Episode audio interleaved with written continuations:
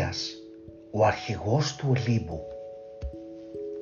Ο Δίας, ο πατέρας των θεών και των ανθρώπων, συμβόλιζε για τους αρχαίους Έλληνες την παντοδυναμία και την απόλυτη εξουσία. Είχε τη διακυβέρνηση του σύμπαντος. Μπορούσε να ελέγχει τα πάντα, αφού όλοι οι άλλοι θεοί που κατήχαν κάποιο τομέα ευθύνης ήταν απλώς η βοηθή του. Πάντα όμως του έμενε χρόνος ώστε να ξελογιάζει κάποια θεά ή κάποια όμορφη βασιλοπούλα και να προκαλεί έτσι τη ζήλια της νόμιμης γυναίκας του, της Ήρας. Ο Δίας ήταν ο τελευταίος γιος του Κρόνου και της Ρέας. Η σεμνή Ρέα, αγανακτισμένη από τον σκληρόκαρδο σύζυγό της που έτρεμε για τον θρόνο του και γι' αυτό το λόγο καταφρόχθησε τα παιδιά του, αμέσως μετά τη γέννα κατάφερε με τη βοήθεια του ουρανού και της γης να τον ξεγελάσει. Για τον λόγο αυτόν ταξίδεψε στην Κρήτη. Εκεί με τη βοήθεια του βασιλιά Μεσηλέα και με παραστάτριες στις κόρες του, τη Μέλισσα και την Αδράστια, γέννησε τον Δία σε μια σπηλιά του όρους δίκτυ, που ονομάζονταν Δικταίο Άντρο. Στη συνέχεια εμπιστεύτηκε το βρέφος στην ύμφες του βουνού. Κατόπιν επέστρεψε στο παλάτι του Κρόνου και του έδωσε τυλιγμένη στα σπάργανα μια πέτρα για να την καταπιεί. Ο αφελής Κρόνος την πίστεψε και καταβρόχθησε την πέτρα. Υπάρχουν διάφοροι χαριτωμένοι μύθοι σχετικά με την ανατροφή του νεογέννητου Θεού. Οι νύμφες τον τοποθέτησαν σε μια ολόχρηση κούνια που την κρέμασαν ανάμεσα στις φιλοσιές μιας τεράστιας βελανιδιάς, έτσι ώστε να αιωρείται ανάμεσα στη γη και τον ουρανό και ο κρόνος να μην μπορεί να τον βρει. Το κλάμα όμως του θεϊκού βρέφους ήταν πολύ δυνατό. Οι νεαρές κοπέλες για να αποφύγουν κάποια ανεπιθύμητη επίσκεψη του κρόνου εξαιτίας όλης αυτής της φασαρίας κάλεσαν τους φίλους τους, τους κουρίτες, αυτοί ήταν δαιμονικά ξωτικά του δάσους με παράξενη μορφή. Κάθε φορά που ο Δίας έκλαιγε άρχισαν να χορεύουν έναν άγριο πολεμικό χορό, τον Πυρίχιο και να τραγουδούν βγάζοντας πολεμικές ιαχές και χτυπώντας τα δόρατα και τα ακόντια πάνω στη γη που τρανταζόταν ολόκληρη. Έτσι, ο Κρόνος δεν μπορούσε να ακούσει το κλάμα του μωρού η αγαπημένη νύμφη του Δία, η Αμάλθια, άρμεγε το γάλα μιας κατσίκας και τάιζε το θεϊκό βρέφος που με μεγάλη λεμαργία καταφρόχθιζε την τροφή του. Η κατσίκα αυτή, που την αποκαλούσαν απλά έγα, κατάγονταν από τον ήλιο. Ήταν τεράστια και τρομερή στη μορφή. Οι τιτάνες δεν άντεχαν να τη βλέπουν, γι' αυτό η Γεία την έκλεισε σε μια σπηλιά της Ήδης. Ο Δίας όμως δεν φοβόταν καθόλου το πλάσμα αυτό που βοήθησε στην ανατροφή του. Έτσι, όταν μεγάλωσε λιγάκι και άρχισε να περπατάει, έπαιζε με την τεράστια κατσίκα που την ονόμασε μάλιστα Αμάλθια από το όνομα της αγαπημένης του νύμφης. Πολλές φορές δεν περίμενε να το ταΐσουν. Καθόταν κάτω από την κατσίκα και αρμέγοντάς την έπινε κατευθείαν το γάλα της. Κάποια μέρα ο Δίας από απροσεξία και επειδή δεν μπορούσε να ελέξει τη θήκη του δύναμη έσπασε ένα κέρατο της αμάλθειας. Λυπήθηκε πάρα πολύ και για να παρηγορήσει το ευλογημένο ζώο έδωσε το κέρατο στην νύμφη αμάλθεια αφού πρώτα το πρίκησε με μαγικές ιδιότητες. Αυτός που το είχε αρκούσε μόνο να κάνει μια ευχή και αμέσως εμφανίζονταν μπροστά του όλα τα καλά του κόσμου. Από τότε έμεινε γνωστό ως κέρας της αμάλθειας ή κέρας της αυθονίας. Όταν η κατσίκα γέρασε και πέθανε, ο Δίας λυπήθηκε πολύ. Από το δέρμα της έφτιαξε την παντοδύναμη αιγίδα του, που ήταν το πιο σημαντικό όπλο του στην τιτανομαχία. Το θεϊκό παιδί ανατράφηκε και με μέλι. Τα αγριομελίσια του βουνού εξαιρετικά γι' αυτόν μάζευαν το καλύτερο μέλι της βασίλισσάς τους. Οι νύμφες έδιναν από αυτό στο μικρό Δία που ξετρελαινόταν για τη γλυκιά του γεύση. Σύμφωνα με έναν άλλο μύθο, ο Θεός ανατρέφηκε με αμβροσία και νέκταρ, δηλαδή με το φαγητό και το ποτό των αθανάτων. Ολόλευκα ιερά περιστέρια κουβαλούσαν την αμβροσία και τάιζαν μόνα τους το βρέφος, όπως ακριβώς έκαναν και με τα μικρά τους. Ένας αετός με γυαλιστερά φτερά και γαμψά νύχια πετούσε κάθε βράδυ με ηλικιώδη ταχύτητα μέσα από τους εθέρες και έφτανε στην πηγή από όπου αντλούσε το νέκταρ και το μετάφερε στο βουνό της Κρήτης. Ο Δίας όταν μεγάλωσε και απέκτησε εξουσία έδειξε την ευγνωμοσύνη του σε όλα τα πλάσματα που βοήθησαν στην ανατροφή του. Έτσι έκανε την αμάλθεια και τον αετό αστερισμούς και στα χαριτωμένα περιστέρια ανέθεσε την ευχάριστη υπηρεσία να αναγγέλουν τις εποχές.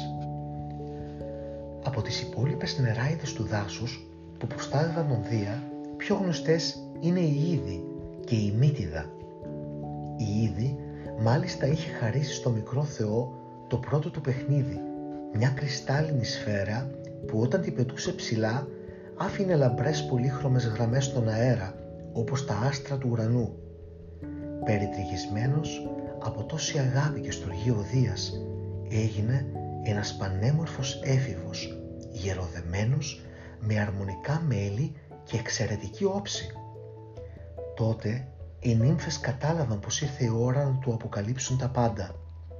Έτσι έμαθε για το σκληρόκαρδο πατέρα του και για όλες τις περιπέτειες που πέρασε η μητέρα του και ο ίδιος μέχρι να φτάσει σε αυτή την ηλικία. Με τις πολύτιμες συμβουλές, τις ευχές και τα μαγικά βότανα των νυμφών και ιδιαίτερα της Μύτιδας έφτασε μπροστά στο κρόνο, του αποκάλυψε την ταυτότητά του και ζήτησε το θρόνο του. Αυτός αρνήθηκε, αλλά ο Ιδίας μετά από μακροχρόνια πάλι κατάφερε να τον ακινητοποιήσει. Στη συνέχεια του έδωσε ένα βοτάνι και αμέσως ο Κρόνος ξέρασε τα υπόλοιπα παιδιά του, την Ήρα, την Εστία, τη Δήμητρα, τον Ποσειδώνα και τον Πλούτονα.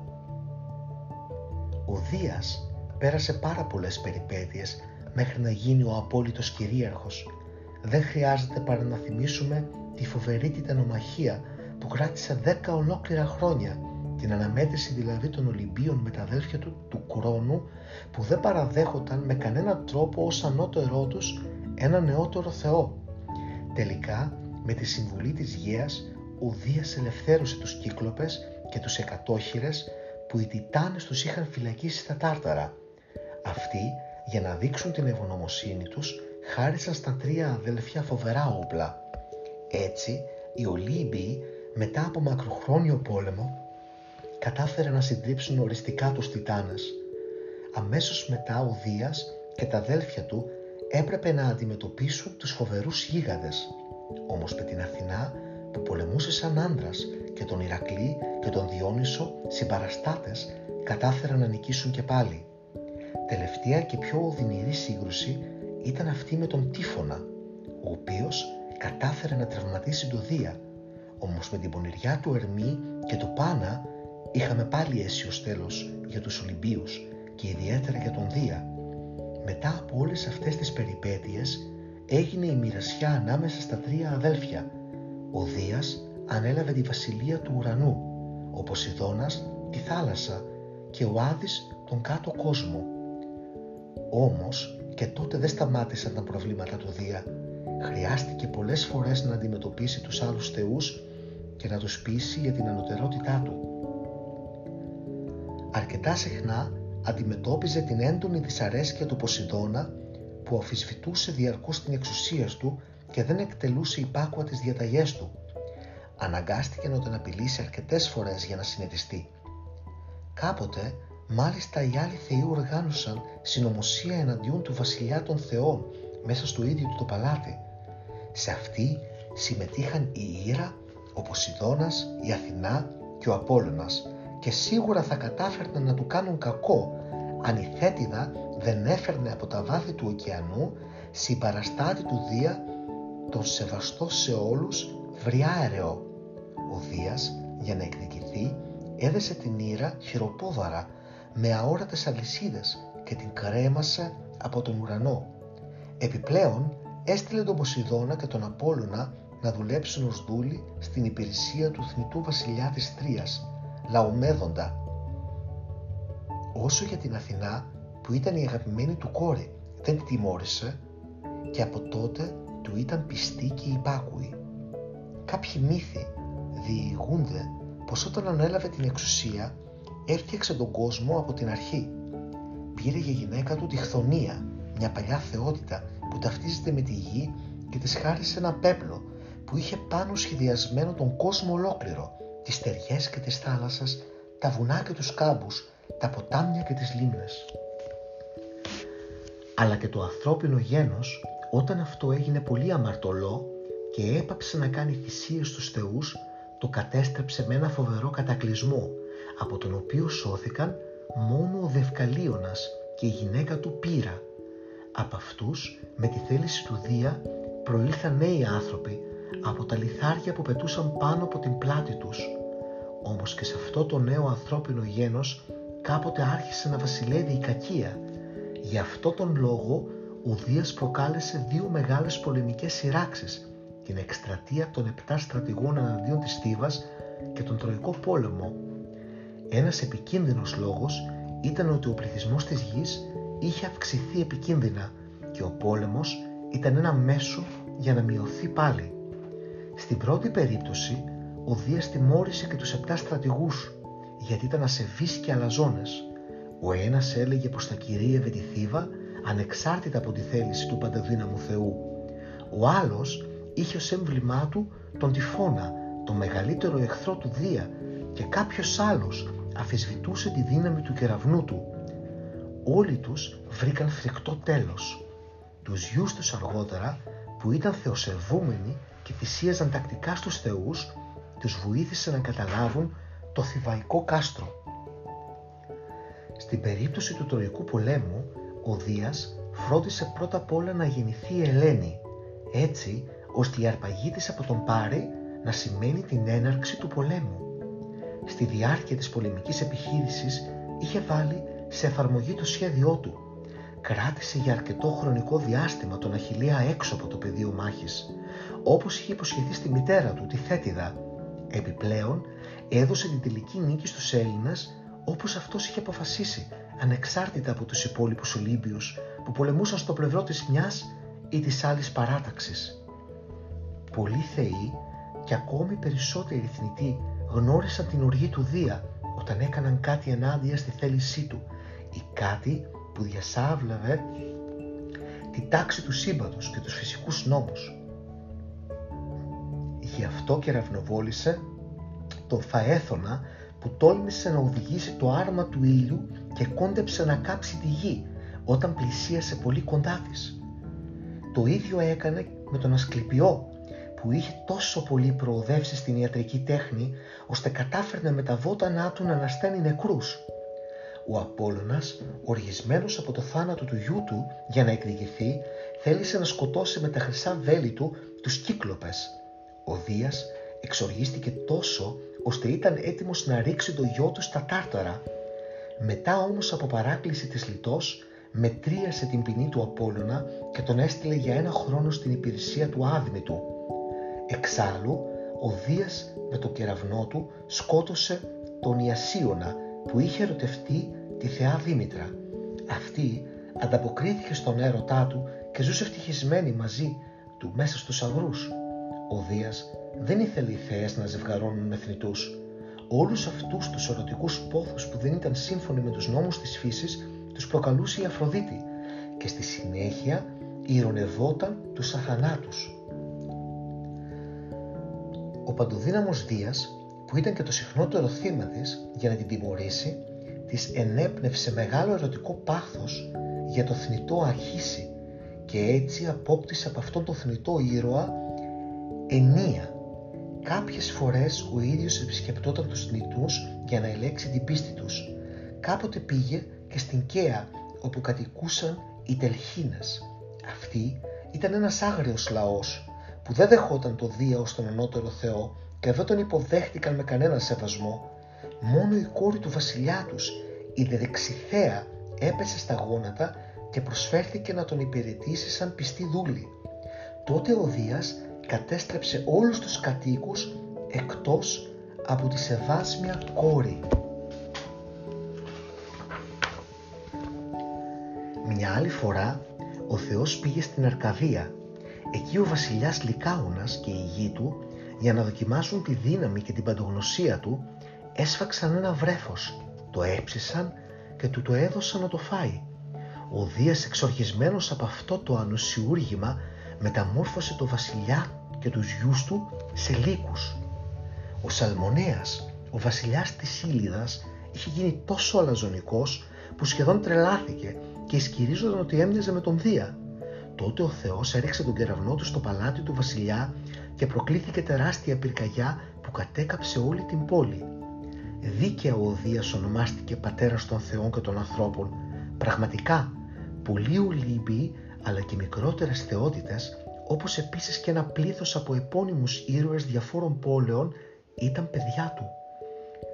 Πρώτη σύζυγός του θεωρείται η Μύτιδα, η νύμφη που του έδωσε το μαγικό βοτάνι για να νικήσει τον χρόνο, όμως δυστυχώς υπήρχε χρησμός που έλεγε ότι ο γιος του θα αποκτούσε από τη Μύτιδα θα ήταν πιο δυνατός από τον πατέρα του.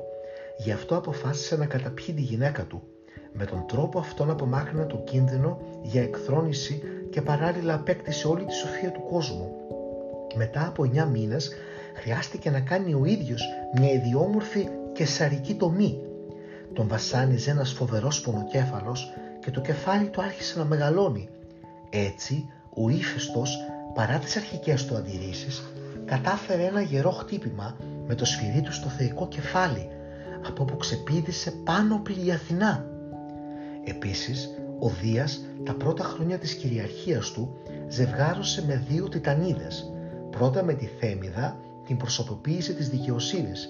Από αυτήν απέκτησε τις τρεις ώρες, την ευνομία, την δίκη και την ειρήνη και τις τρεις μοίρες, την κλωθό, την λάχεση και την άτροπο, που όριζαν τη τύχη των ανθρώπων μα και των θεών.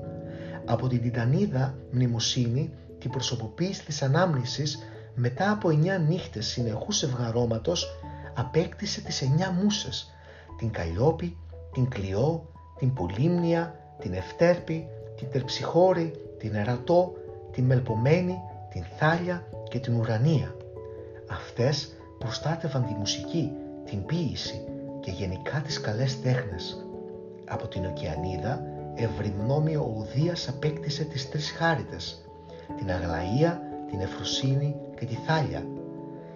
Κάποτε θέλησε να ζευγαρώσει και με τη θαλασσινή θεά Θέμιδα, όμως η Θέμιδα προειδοποίησε ότι το παιδί της θα αποκτούσε όπλο πιο δυνατό και από τον κεραυνό. Τότε αυτός έπνιξε το ερωτικό του πάθος και φρόντισε να παντρέψει την όμορφη Νηρίδα με τον θνητό Πηλαία. Μετά τα ζευγαρώματα με αυτές τις παλιότερες θεές, μοναδική νόμιμη σύζυγος του Δία αναγνωρίστηκε η Ήρα, που ήταν η αδελφή του. Λένε πως αυτή δεν υπέκυπτε αρκετά στον έρωτά του.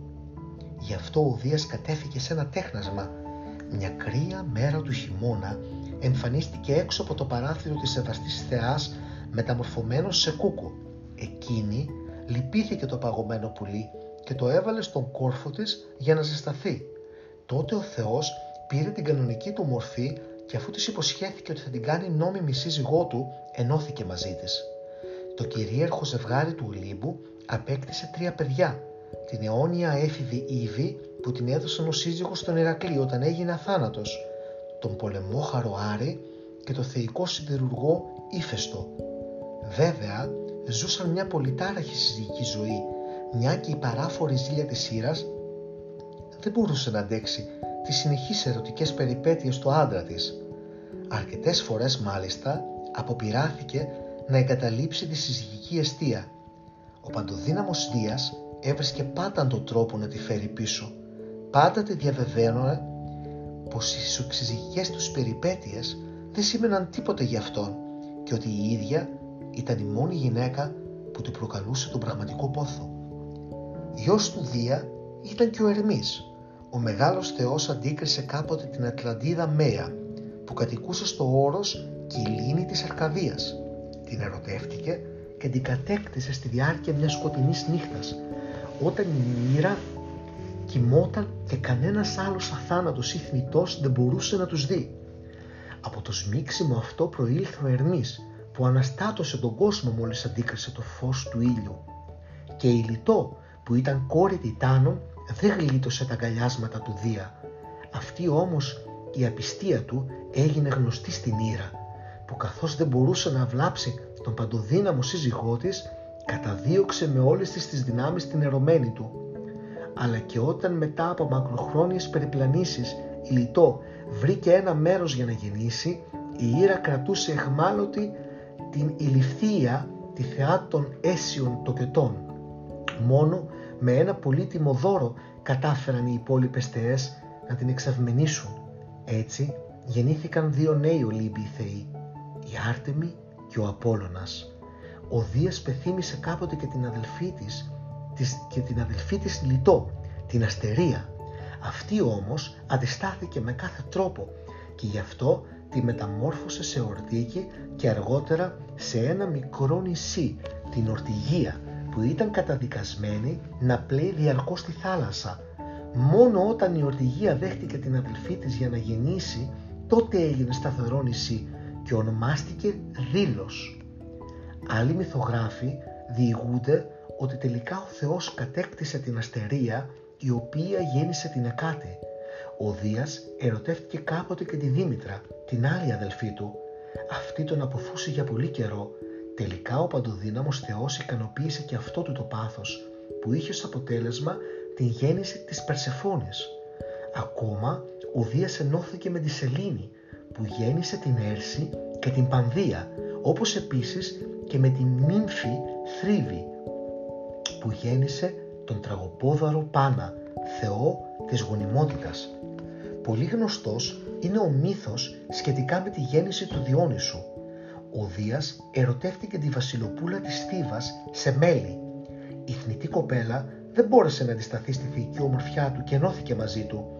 Η Ήρα για να εκδικηθεί παρουσιάστηκε στη Βασιλοπούλα με τη μορφή της, τροφού της και την έπεισε να ζητήσει από τον Δία να της ορκιστεί ότι θα παρουσιαστεί μπροστά της σε όλο του το μεγαλείο. Έτσι και έγινε. Μάτια ο Δίας προσπαθούσε να της αλλάξει γνώμη. Η Σεμέλη επέμενε. Τότε εμφανίστηκε μπροστά της πάνω στο χρυσό του άραμα, κρατώντας στα χέρια του τον κυραυνό, συνοδευμένος από αστραπές και βροντές. Η Σεμέλη όμως θα συνέβαινε άλλωστε σε κάθε θνητό δεν άντεξε το μεγαλείο του και κάηκε. Ο Δίας πήρε το βρέφος που είχε συλλάβει η νεαρή κοπέλα και το έραψε στο μυρό του. Όταν πέρασαν εννιά μήνες γεννήθηκε ο Διόνυσος, ο θεός των αμπελιών και του γρασί. Ο Μέγας Θεός, επειδή δεν μπορούσε να κρατήσει το βρέφος πάνω στον Όλυπο, το εμπιστεύτηκε στην Ινώ, την αδελφή της Εμέλης, και στο σύζυγό της, Αθάμα. Όμως η ζηλιάρα Ήρα κατέστρεψε τους δύο συζύγους στέλνοντάς τους παροδική τρέλα. Κατόπιν ο Δίας επιστέφθηκε το βρέφος στις νύμφες της Βιωτίας, όπου και ανατράφηκε. Η Ιώ όμως υπήρξε θνητή που ταλαιπωρήθηκε ιδιαίτερα από τον Ήρα. Αυτή ήταν κόρη του Ινάχου, βασιλιά του Άργους. Η ομορφιά της ήταν εξαιρετική και ο Δίας, όπως το φυσικό, την ερωτεύτηκε. Από εκεί και πέρα άρχισε το μαρτύριό της η Ήρα ετοίμασε ένα σχέδιο για να την καταστρέψει και ο Δίας για να τη σώσει τη μεταμόρφωσε σε λευκή αγελάδα. Τότε η ζηλόφθονη σύζυγος έστειλε ένα συχαμερό και ενοχλητικό έντομο, τον Ίστρο, την αλογόμηγα, που κεντούσε διαρκώς την Ιώ. Αυτή, για να αποφύγει τα τσιμπήματα, άρχισε έξαλλη να τρέχει. Διέσχισε τη θάλασσα που πήρε το όνομά της Ιόνιο Πέλαγος και έφτασε μετά από πολλές περιπέτειες στην Αίγυπτο. Εκεί ο Δίας τη λυπήθηκε για τα τόσα βάσανά της και της ξαναέδωσε την ανθρώπινη μορφή της. Τότε η Ιώ γέννησε τον Έπαφο που κυβέρνησε όσους τόπους ποτίζει ο Νείλος και που έγινε προπάτορας όλων εκείνων που ίδρυσαν τα μεγάλα βασίλεια στην Ασία, την Αφρική και την Αργολίδα. Η Ήρα ανέθεσε στους κουρίτες να εξαφανίσουν τον έπαφο ο Δίας οργισμένος τους κατακευράνωσε, μολονότι τον είχαν βοηθήσει τόσο πολύ όταν ήταν βρέφος. Όσο για την Ιώ, πήρε τη θέση της στον ουράνιο θόλο ως αστερισμός. Πολύ γνωστός είναι και ο έρωτος του πρώτου Θεού με τη Δαναή, τη βασιλοπούλα του Άργους. Ο πατέρας της Ακρίσιος την είχε φυλακίσει σε ένα κελί του παλατιού, γιατί είχε πάρει χρησμό πως ο γιος της Δαναής θα σκότωνε τον παππού του. Τότε παρουσιάστηκε ο Δίας που είχε ερωτευτεί τη βασιλοπούλα και μεταμορφωμένος σε χρυσή βροχή διαπέρασε τη στέγη και πήγε στο κελί. Από το σμίξιμό τους γεννήθηκε ο ήρωας Περσέας. Η Δαναή για αρκετό καιρό κράτησε κρυφό το γεγονός. Κάποια στιγμή όμως ο πατέρας της άκουσε το κλάβα του μωρού και ανακάλυψε τα πάντα. Τότε ζήτησε να μάθει ποιος ήταν ο πατέρας. Όταν η Δανάη το ανέφερε το όνομα του Δία, δεν την πίστεψε και για τιμωρία την έκλεισε μαζί με ένα μωρό σε ένα ξύλινο κυβότιο και την έριξε στη θάλασσα. Κάποτε έφτασαν κοντά στη Σέριφο. Ένας ψαράς, ο δείκτης, που είδε το κυβότιο και άκουσε φωνές, το μάζεψε και το άνοιξε.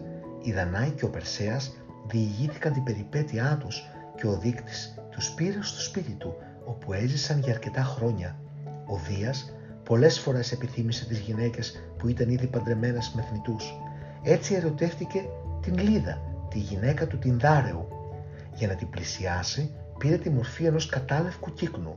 Από το σμίξιμό τους η Λίδα γέννησε την ωραία Ελένη που έγινε αιτία να ξεσπάσει ο Τροϊκός πόλεμος καθώς επίσης και τους δίδυμους Κάστορα και Πολυδεύκη. Από αυτούς ο ένας προήλθε από το σπέρμα του Δία και ήταν αθάνατος, ενώ ο άλλος προήλθε από το σπέρμα του Τινδάρεου και ήταν θνητός. Γι' αυτό όταν ο Κάστορας πέθανε, ο Πολυδεύτης ζήτησε και πέτυχε από τον πατέρα του να εναλλάσσεται στη ζωή με τον αγαπημένο του αδελφό. Ο μεγάλος Θεός ήταν πατέρας ενός από τους πιο γνωστούς ήρωες της αρχαιότητας, του Ηρακλή. Ερωτεύτηκε την Αλκμήνη, τη σύζυγο του Αμφιτρίωνα και για μια άλλη φορά χρησιμοποίησε δόλο. Πήρε τη μορφή του ίδιου και μπήκε στο δωμάτιο της βασίλισσας ώστε έζεξε μαζί της. Εννιά μήνες αργότερα γεννήθηκε ο ημίθιος Ηρακλής. Με διάφορες νύμφες αλλά και θνητές ο Δίας ζευγάρωσε και έφερε στον κόσμο τους γενάρχες πολλών λαών και τους ιδρυτές πολλών πόλεων. Τοπική ηρωίδα την Κρήτη που έδωσε το όνομά του στο νησί και απέκτησε έναν γιο, τον Κόρα, τον γενάρχη ενός λαού που κατοικούσε στα πολύ αρχαία χρόνια στο Αιγαίο. Πολύ πιο γνωστός είναι ο μύθος που διηγείται τον έρωτο του Δία για την Ευρώπη. Αυτή ήταν η κόρη του βασιλιά της Συρίας. Μια μέρα που έπαιζε με τις φίλες της στα λιβάδια και μάζευε λουλούδια, ο Θεός την αντίκρισε και αμέσως τον χτύπησε έρωτας. Για να πλησιάσει την κομπέλα, μεταμορφώθηκε σε ήμερο τάβρο. Αυτή άρχισε να χαϊδεύει το δυνατό ζώο και ανέβηκε στη ράχη του. Αμέσως ο Δίας, τάβρος, άρχισε να τρέχει με αστραπιαία ταχύτητα. Η Ευρώπη έκλαιγε, μα δεν μπορούσε να πηδήξει από τον Ταύρο γιατί θα τη σκότωναν. Ο μεταμορφωμένος Θεός διέσχισε τη θάλασσα και έφτασε στην Κρήτη. Εκεί μέσα στη σπηλιά που γεννήθηκε, στο δικταίο άνδρο, έσμιξε με την νεαρή βασιλοπούλα. Καρπή αυτού του ζευγαρώματος ήταν ο Μίνωας και ο Ραδαμάνθης. Μετά από λίγο καιρό η Ευρώπη παντρεύτηκε ένα βασιλιά του νησιού, τον Αστέριο, που υιοθέτησε τα παιδιά του Δία. Κάποια άλλη φορά ο Θεός μεταμορφωμένος κατάφερε να αποπλανήσει την νύμφη Καλιστό. Αυτή ήταν σύντροφος της Άρτεμις και είχε ορκιστεί αιώνια παρθενική ζωή. Όταν η Ολύμπια Θεά κατάλαβε τι συνέβη, έδιωξε την Καλιστό από κοντά της. Ο Δίας, επειδή τη λυπήθηκε, τη μεταμόρφωσε σε αρκούδα, όμως η Άρτεμη τη σκότωσε με τα βέλη της. Παντοδύναμος Θεός, όπως συνήθιζε με τα αγαπημένα του πρόσωπα, τη μεταμόρφωσε σε αστερισμό, τη μεγάλη Άρκτο. Το παιδί που είχε συλλάβει το μεγάλωσε ημέα και έγινε γενάρχης των κατοίκων της Αρκαδίας, ο Αρκάς. Στο Άργος διηγούταν ότι η πρώτη θνητή ερωμένη του Δία ήταν η Νιώβη που γέννησε τον Αργό, γενάρχη των Αργίων. Επιπλέον από την Ιωδάμα γεννήθηκε ο Θήβης, αρχηγός των Θεβαίων. από την Ευρυνόμη ο Ασοπός, από τον οποίο καταγόταν η Βιωτή, από την Μάιρα ο Λοκρός, που έδωσε το όνομά του στη Λοκρίδα και από την Ισονόη ο Ορχομενός, που ήταν προπάτορος των Ορχομενίων. Η Σελήνη του χάρισε για γιο τον Εμέα και η Τεϊγέτη τον Λακεδέμονα.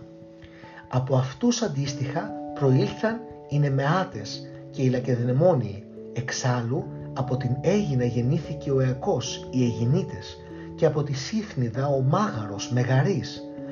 Στον Δία καταλογίζεται και η αρπαγή ενός νέου άντρα, του Γανιμίδη. Ο Δίας γοητευόμενος από την όψη και την κολμοστασιά του ωραιότερου θνητού, μεταμορφωμένος σε αετό τον άρπαξε και τον μετέφερε στον Όλυπο. Εκεί τον χρησιμοποίησε ως Ινοχώο, μια ιδιότητα που μέχρι τότε είχε η και γενικά ο σύντροφος στα συμπόσια. Ο Δίος, όπως είπαμε, ήταν ο κατεξοχήν Θεός, είχε κάτω από την επίβλεψή του ολόκληρο το σύμπαν, προστάτευε τη φύση, αλλά και διάφορες πτυχές της προσωπικής, κοινωνικής και πολιτικής ζωής των ανθρώπων. Ο ίδιος ήταν αρχηγός των θεών και ο πιο δυνατός από όλους. Χαρακτηριστικό της παντοδυναμίας του είναι το απόσπασμα της Ηλιάδας, όπου προκαλεί τους υπόλοιπους Ολυμπίους να το τραβήξουν από τον ουρανό στη γη με ένα χρυσό σκηνή. Τους διαβεβαιώνει πως δεν θα τα καταφέρουν. Αν αυτός όμως τραβήξει μόνος του το σκηνή προς την πλευρά του ουρανού, τότε θα παρασύρει όχι μόνο θεούς, μα και τη γη ολόκληρη με τις στεριές και τις θάλασσες και θα φαίνεται σαν μια σφαίρα που κρέμεται από τον ουρανό. Για αυτούς τους λόγους θεωρήθηκε προστάτης της εκάστοτε εξουσίας είτε πρόκειτο για βασιλιά, είτε για ευγενείς, είτε για το Δήμο, το λαό. Κατά τον ίδιο τρόπο προστάτευε και τον πατέρα κάθε σπιτιού που ήταν αρχηγός της οικογενείας. Επίσης, ο Δίας με την προσωνυμία Ξένιος ήταν προστάτης της φιλοξενίας και την οποία και στις μέρες μας ακόμη φημίζονται οι Έλληνες. Ακόμα προστάτευε τους οικέτες και τους φυγάδες Ζεύς ο Οικέσιος, Ζεύς ο Φίξιος. Επιπλέον ήταν προστάτης του όρκου, Ζεύς ο Όρκιος και η οργή του ήταν τρομερή όταν κάποιος θεός ή θνητός τον παρέβαινε. Οι θνητοί πάντοτε στους όρκους επικαλούνταν ως πρώτο θεό τον Δία, ενώ οι θεοί ορκίζονταν στα ιερά ύδατα της στίγας. Η παράβαση αυτού του όρκου ακόμα και για τους αθανάτους είχε φοβερούς συνεπε... σε φοβερές συνέπειες. Για έναν ολόκληρο χρόνο έπεφταν σε νάρκη και για τα επόμενα εννιά δεν συμμετείχαν στα συμβούλια και τα συμπόσια των θεών. Απόλυτη ήταν η εξουσία τους στη φύση και στις καιρικές μεταβολές. Ήταν αυτός που έστελνε το ουράνιο φως και την καλοκαιρία, Ζεύς ο ουράνιος και ο έθριος. Επιπλέον έστελνε τους ανέμους, τις βροχές, τα σύννεφα, το χιόνι, το χαλάζι, όπως επίσης και την αστραπή, την βροντί και τον κεραυνό, τα δώρα των κυκλόπων. Συχνότατα τον λάτρευαν σε κορυφές βουνών, όπου χτίζονταν ιερά και βωμή, γιατί πίστευαν ότι έτσι βρίσκονταν πιο κοντά στο Θεό. Ο Θεός, Δίας, φανέρωνε τη θέλησή του μέσα από όνειρα μα και από χρησμούς. Υπήρχαν δύο φημισμένα μαντεία που ήταν αφιερωμένα σε αυτόν. Το ένα ήταν το μαντίο της Δοδόνης στην Ήπειρο και το άλλο του Δία Άμονα στη Λιβύη. Σημαντικότερο σύμβολο του Δία ήταν ο κεραυνός, το πιο πολύτιμο όπλο που διέθετε. Ακολουθεί το σκύπτρο που κατέληγε σε αετό και ήταν το σύμβολο της εξουσίας του. Ακόμη η αιγίδα ήταν το δέρμα της αμάλθειας που τον έκανε αίτητο. Ιερό δέντρο του Δία ήταν η βελανιδιά. Πολύ συχνά εικονίζεται με δυο πιθάρια στο πλάι του που συμβόλιζαν τα καλά και τα κακά που μοίραζε στους ανθρώπους.